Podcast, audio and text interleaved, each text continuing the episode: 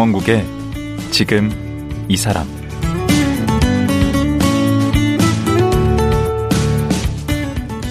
안녕하세요. 강원국입니다.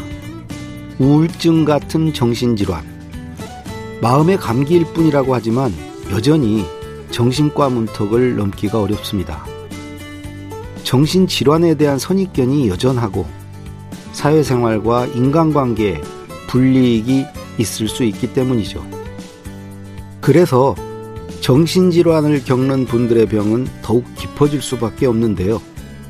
사회복지사이자 심리치료 상담사로 활동하는 장우석 씨는 자신의 정신병력을 용기 있게 고백하고 지금은 비슷한 처지에 있는 분들을 돕고 있습니다.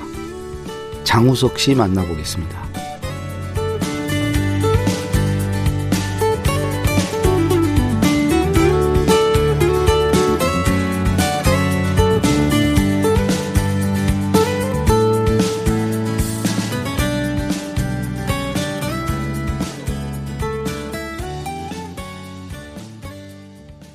장우석 씨 나오셨습니다. 안녕하세요. 네, 안녕하세요. 반갑습니다. 그 젊어 보이세요. 지금 20대, 30대 어디 어느 쪽입니까? 어, 제가 생각보다 나이가 많아서요. 네. 예.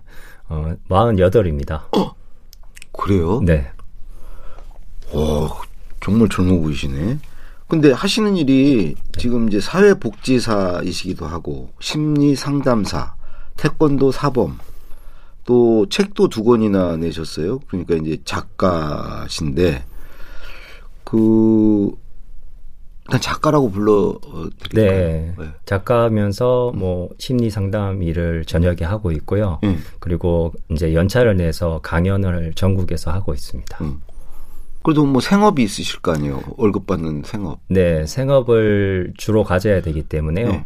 은행에서 네. 청원 경찰 일을 3년째 하고 있습니다. 아, 또 청원 경찰 일도 하시고 강의 강연도 하시고. 네. 그다음에 저녁 때는 심리 상담이요? 네. 어느 분들과 어떻게 하는 거죠? 네, 심리 상담을 정신 건강에 대한 우울증, 조울증, 조현병의 가족들과 네. 당사자들을 네. 주기적으로 매주 주중에 저녁에 13건 정도를 하고 있습니다. 13분을 상대로? 네. 무엇보다도 본인이 그 그걸 좀 병을 앓으셨잖아요. 네, 제가 10대 후반에 그 어, 병이 찾아왔는데요. 네. 처음에는 대인 공포부터 찾아왔었습니다. 그게 몇 학년 때? 고등학교 2학년 때 네. 등산부장을 했었는데요. 네. 친구들 앞에 나와서 이렇게 발표를 하는데 저기 정면 공포증이 오고 공, 어, 불안이 상당히 정면을 못 보는 게 정면 네, 정면 공포라는 거는 시선 공포도 되고 얼굴이 빨개지는 공포. 그런 건 누구나 있지 않아요? 예, 그런데 이제 그 정도 돼서 제가 막 도망가고 싶고 응. 사람들이 무서워지고 그건 나도 그랬는데 예 너무 무서워가지고 사람들을 피해 다니고 그랬습니다. 응, 응. 예. 그, 그럼 병, 그것도 병인가요? 이제 정도가 심해져 가지고요. 네. 나중에는 이제 친구들이 저를 수군거리고 놀리는 것 같고, 네. 제가 이런 대인공포 있는 걸 가지고 뭐 뭐라고 하면서 저한테 안 좋은 얘기를 할 것 같다는 생각이 계속 상상이 되면서, 네. 어, 수면 장애도 오고 또 그러는 와중에 친구들과 이제 학교 폭력 같은 데 휘말려서 좀 마음의 상처도 있고 그러다가 우울증으로 넘어가게 됐습니다. 어. 네. 그럼 원래 그 어떤 뭐 성격이랄까 기질이랄까 네. 그런 것도 좀 있었습니까? 예, 있었던 것 같습니다. 어떻게 보면 제가 어머니가 약간 예민하신 신경증 같은 예민한 부분이 있었고요. 네. 아버지는 약간 기분 변화가 많으신 조울 기질을 갖고 계셨던 것 같습니다. 네. 그래서 이제 기분적으로 되게 섬세하고 감수성이 예민한 그런 아이였는데 네. 저희 아버지가 좀 인생이 한번 바뀌신 계기가 군대에 가서 인생이 바뀌셔서요. 아버님 인생이? 예, 그래서 네. 스파르타로 좀 아들을 강하게 키우려고 했는데 네. 제가 아버지한테 상처를 받고 네, 어떤 상처를? 어, 아버지가 이제 좀 강하게 얘기하면 제가 울고 음. 그다음에 뭐 주눅 들게 하면 뭐 혼이 나고 매를 맞고 음. 뭐 이렇게 하는 와중에 좀 자주 사랑해서 한 거긴 네. 하죠. 예, 아버지 사랑이신데 제가 음. 이제 어릴 때는 철이 안 들어서 음. 아버지가 나를 미워하는갑다. 뭐 음. 내가 너무 뭐 이렇게 잘못 큰 잘못했나 이렇게 하면서 음. 조금 우울 기질을 가졌던 것 같습니다. 어, 네. 그 몇남 몇녀셨어요? 예, 큰 누나, 작은 누나, 그리고 저 여동생 이렇게 있어요. 그럼 아들이 하나에 네. 딸 셋이네요? 예. 그 외아들에 대한 뭐 기대가 좀 크셨겠네. 예. 그래서 음. 기대가 크다 보니까 이제 아버지가 좀 이렇게 잘 되길 바라는 마음에 그러셨던 것 같습니다. 거기다 또 학교 가서 학생 그 학교 폭력을 당하셨다고. 네. 그러면서 우울증을 앓게 되. 네. 우울, 네, 우울증으로 한 2년 정도를 겪었습니다. 그 증상이 어땠어요? 어, 살고 싶지 않고 네. 맨날 아침에 일어나면 죽고 싶다는 생각이 많이 들었고 음. 그래서 이제 땅으로 축축 꺼지면서 학교 가기를 싫었습니다. 음, 제가 회사 다닐 때 알았었거든요. 아, 네. 그러셨군요. 네. 그런데 공부가 안 되면서 성적이 막 떨어졌어요. 음. 공부를 좀 잘했었는데요. 음. 반에서 중간 이하로 떨어지는 거예요. 음. 그리고 나서 대학을 못 갔습니다. 음. 네, 그리고 성적 때문에 예, 성적도 우울증 때문에 두 가지 다였던 것 같습니다. 어. 그래서 일상생활이 안 돼가지고 뭐 그러다가 이제 도로공사 아버지가 거기 가서 일하라 그랬는데 갑자기 우울증으로 가다가 갑자기 기분이 상승하기 시작하는 거예요. 어. 근데 그게 조울증으로 넘어가는 시기였던 네, 조증과 우울증이 반복되는 거죠. 네, 그렇습니다. 어. 그 다음에 이제 피해 망상과 과대 망상이라는 그 환, 환청 망상도 경험하게 됐습니다. 어, 점점 더 악화되네요. 예, 더 악화돼가지고 조현병 진단을 처음에 받았습니다. 그럼 아버님하고 관계는 더 나빠졌겠네. 예, 꼭 아버지 때문만은 아닌데 여러 가지 이제 친구 관계도 있고 아버지도 있고 또 입시에서 떨어지고 음. 그때 좋아했던 여자로부터 또 실현도 당하고 아, 또 실현까지. 네, 술도 또 먹었고 뭐 이런 여러 가지 악, 악순환이 있었습니다. 그래가지고 어떤 상태가 되신 거예요? 그래가지고 이제 감정이 조절 안 되고 음. 분노가 폭발하고 현실 감각이 떨어지면서 네.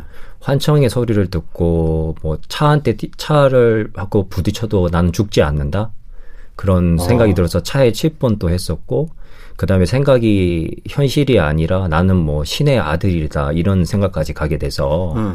종교망상까지 빠지면서 위험한 행동을 많이 하게 됐습니다. 근데 그렇게 가만히 놔뒀어요? 사람들이? 그렇게 하는데 그때는 병인지는 모르고 하여튼 도움을 청하고 싶었는데요. 음.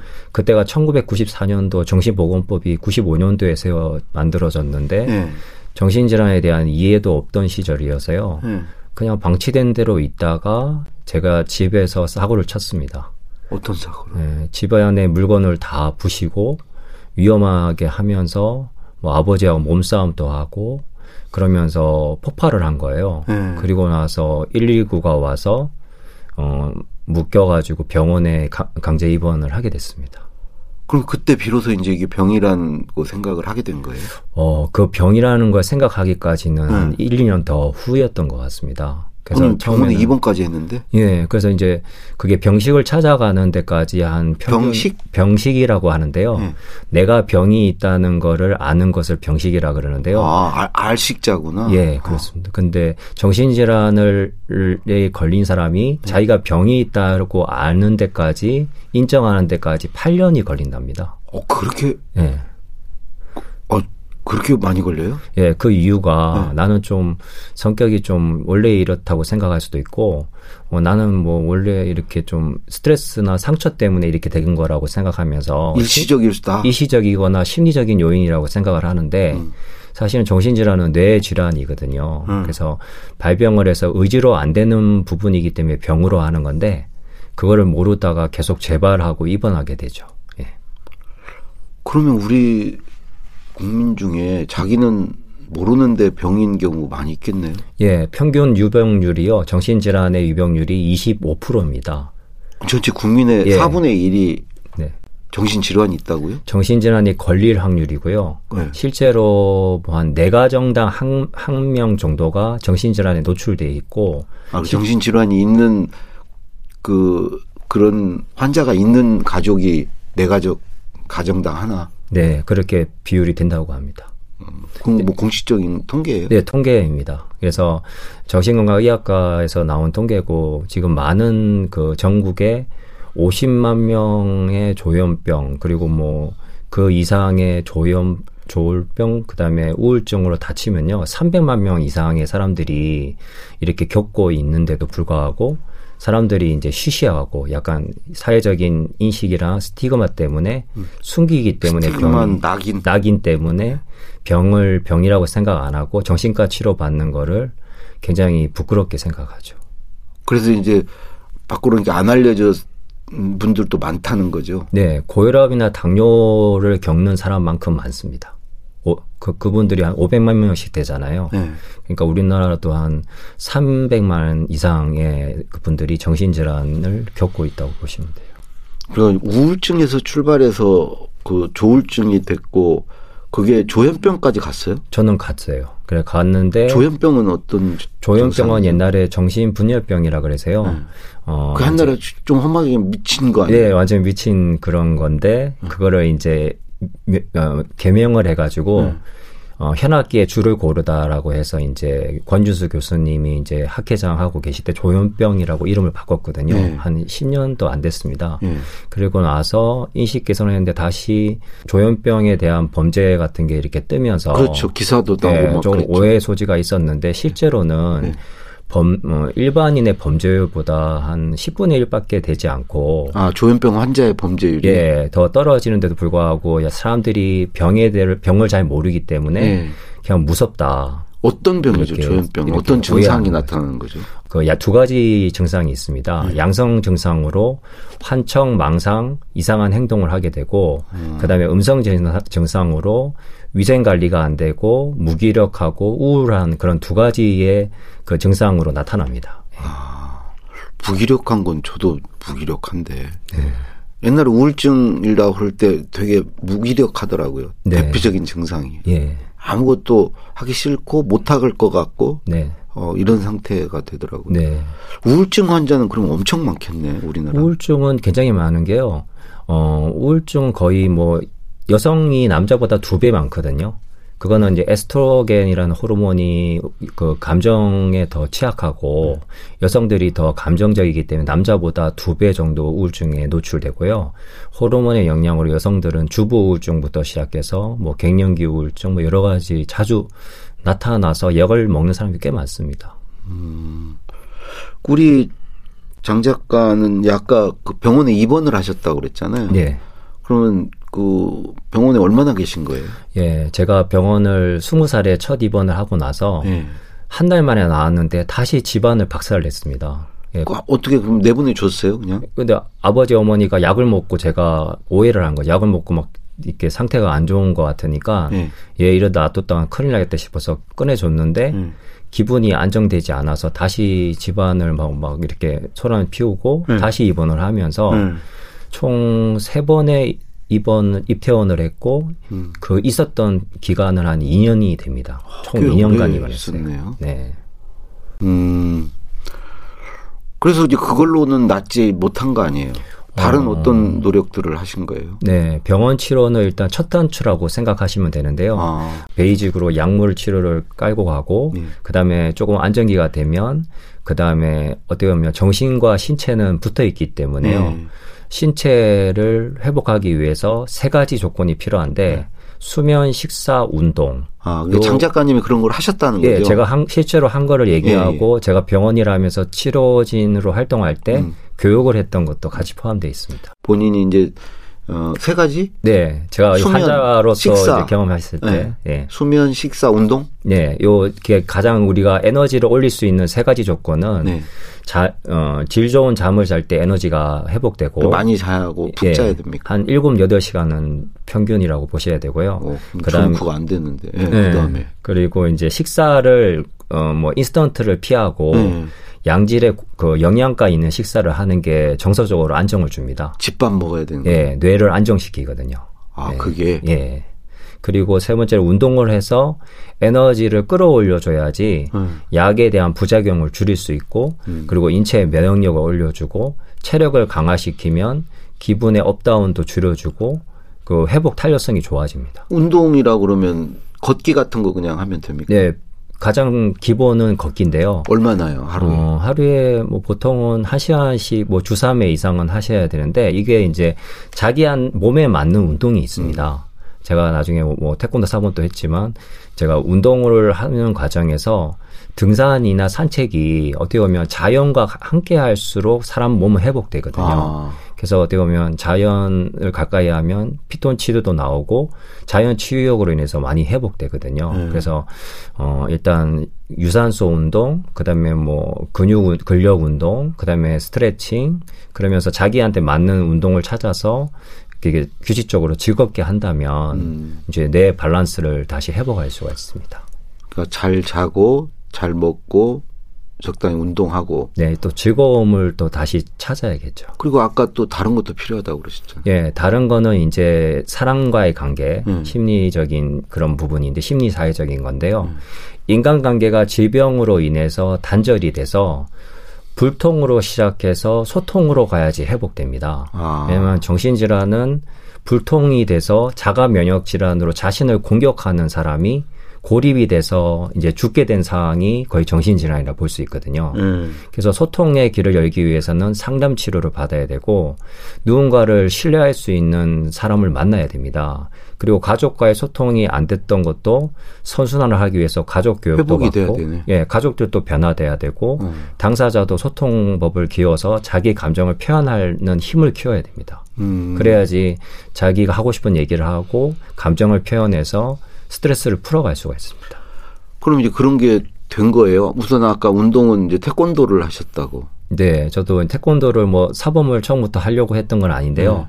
네. 어, 건강을 회복하려고 보니까 등산을 한 몇 년 혼자서 다니다가요. 네. 그 다음에 좀 더 좋은 운동이 없을까 하다가 어릴 때 그래도 아버지가 태권도 몇 단을 따게 해주셔서 제가 이거를 그냥 더 운동으로 취미로 해보겠다 해서 예. 태권도 3단을 따고 4단을 따고 4번 자격증을 땄습니다. 음. 그래서 나중에 도장에서 열심히 하니까 사범 제1을 받았죠. 아. 그래서 사범 생활을 하게 몇 단까지? 4단? 4단에 사범 자격증이 있습니다. 아, 그래서 사범도 하셨어요? 예, 태권도장에서 사범 생활을 하게 됐습니다. 음. 네. 그리고 아까 이제 관계가 회복돼야 된다고 하는데 그런 것들은 어떻게 잘 됐습니까? 어, 제가 병원을 나오고 나서 정신과 의사로부터 상담 치료를 바로 받았고요. 네. 그러는 와중에 가족들하고는 사이가 안 좋았는데 네. 우리 가족들도 가족 교육을 받고 네. 그리고 저도 이제 가족들하고 소통법을 배우고 부모님이 마음을 낮추셔서 저를 이제 옛날에는 기대치에 맞춰서 부모님 기대에 따라가게끔 했는데 네. 저에 대한 욕심을 내려놓고 제가 원하는 삶을 살아가도록 지지를 해주셨습니다. 그래서 오. 너를 사랑한다, 너를 믿는다. 그러면서 네. 꼭 안아주셨거든요. 어. 그렇게 하고 나서 제가 가족이 회복되면서 아버지에 대한 분노도 풀어가고 그리고 이제 그러는 와중에서 제가 좀 치료가 많이 됐습니다.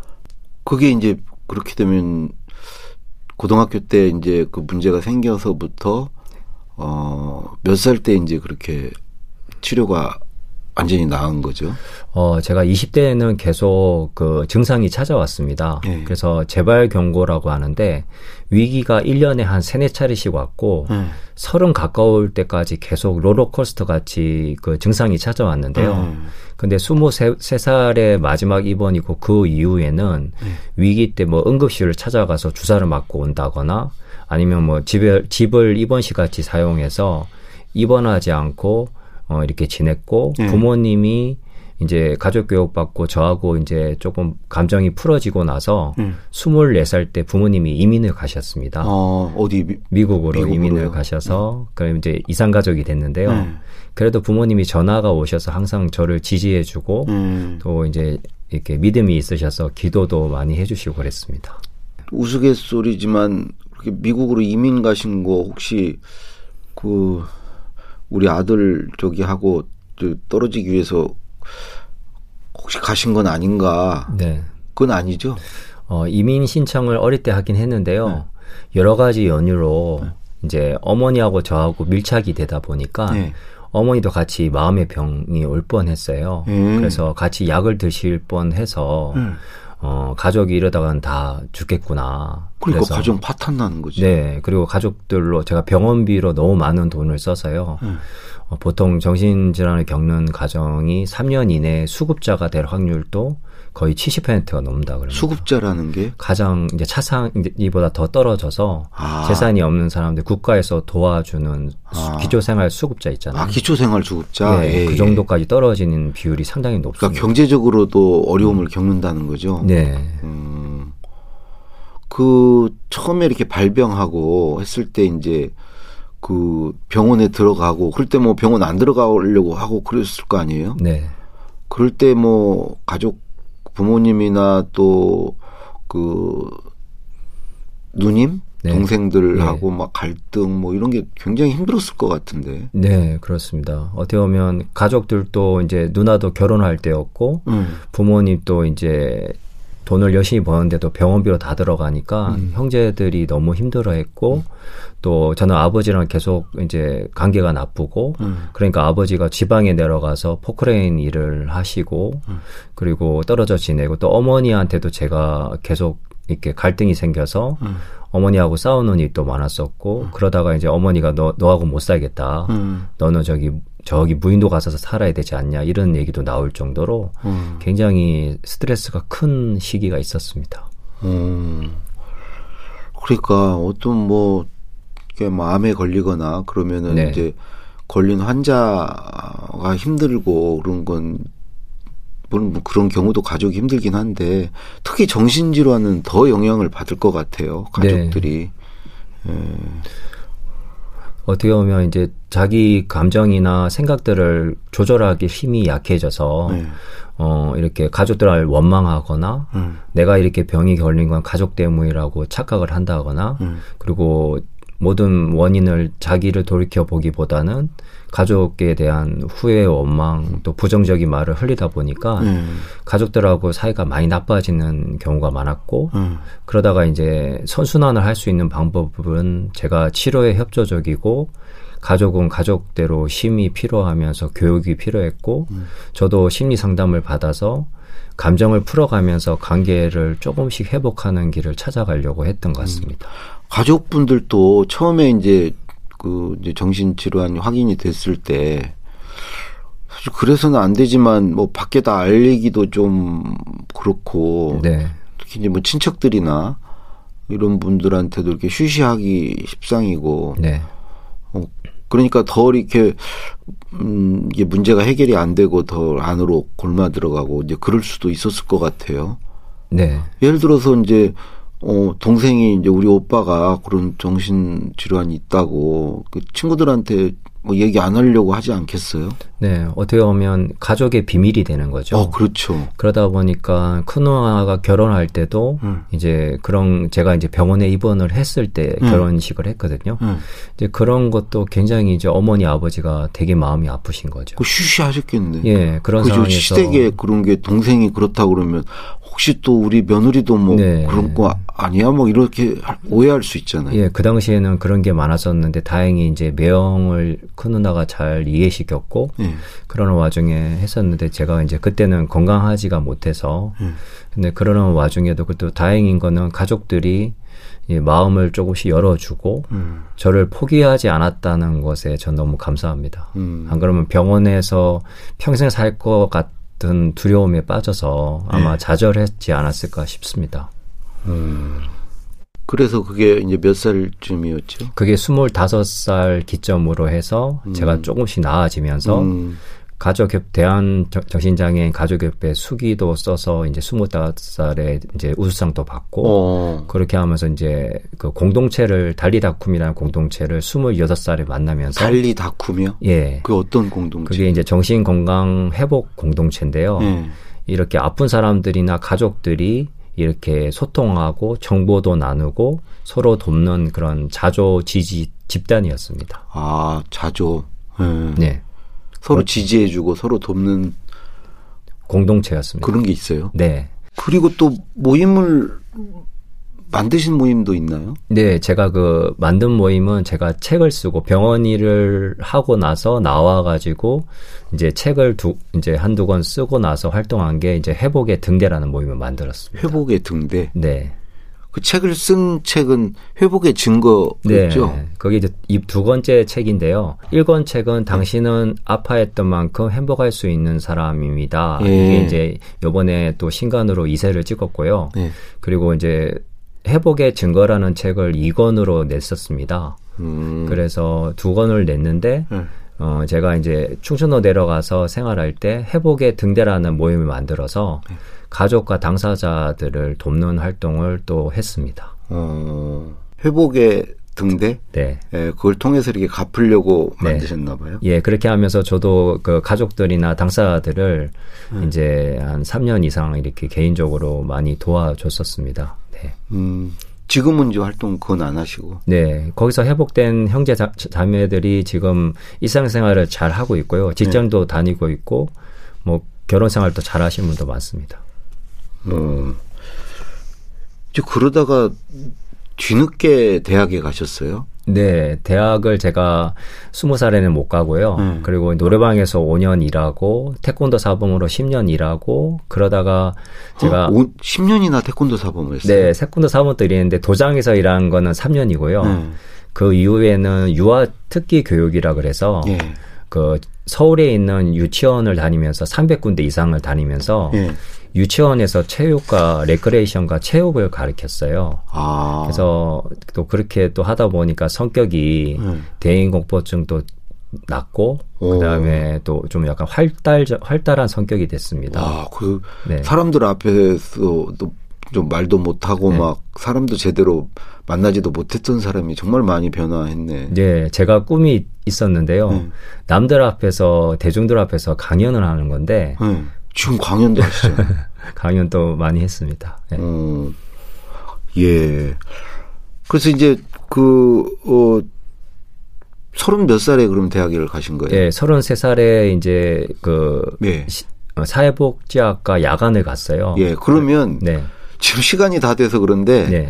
그 대학 간 얘기부터는 네. 내일 하루 더 모시고 네. 어, 이어서 좀 듣도록 하겠습니다. 네. 예. 감사합니다. 나오실 수 있죠? 네, 있습니다. 예. 예. 오늘 말씀 고맙습니다. 네, 감사합니다. 예. 정신질환을 극복하고 사회복지사 그리고 심리상담사로 활동하고 있는 장우석 씨였습니다.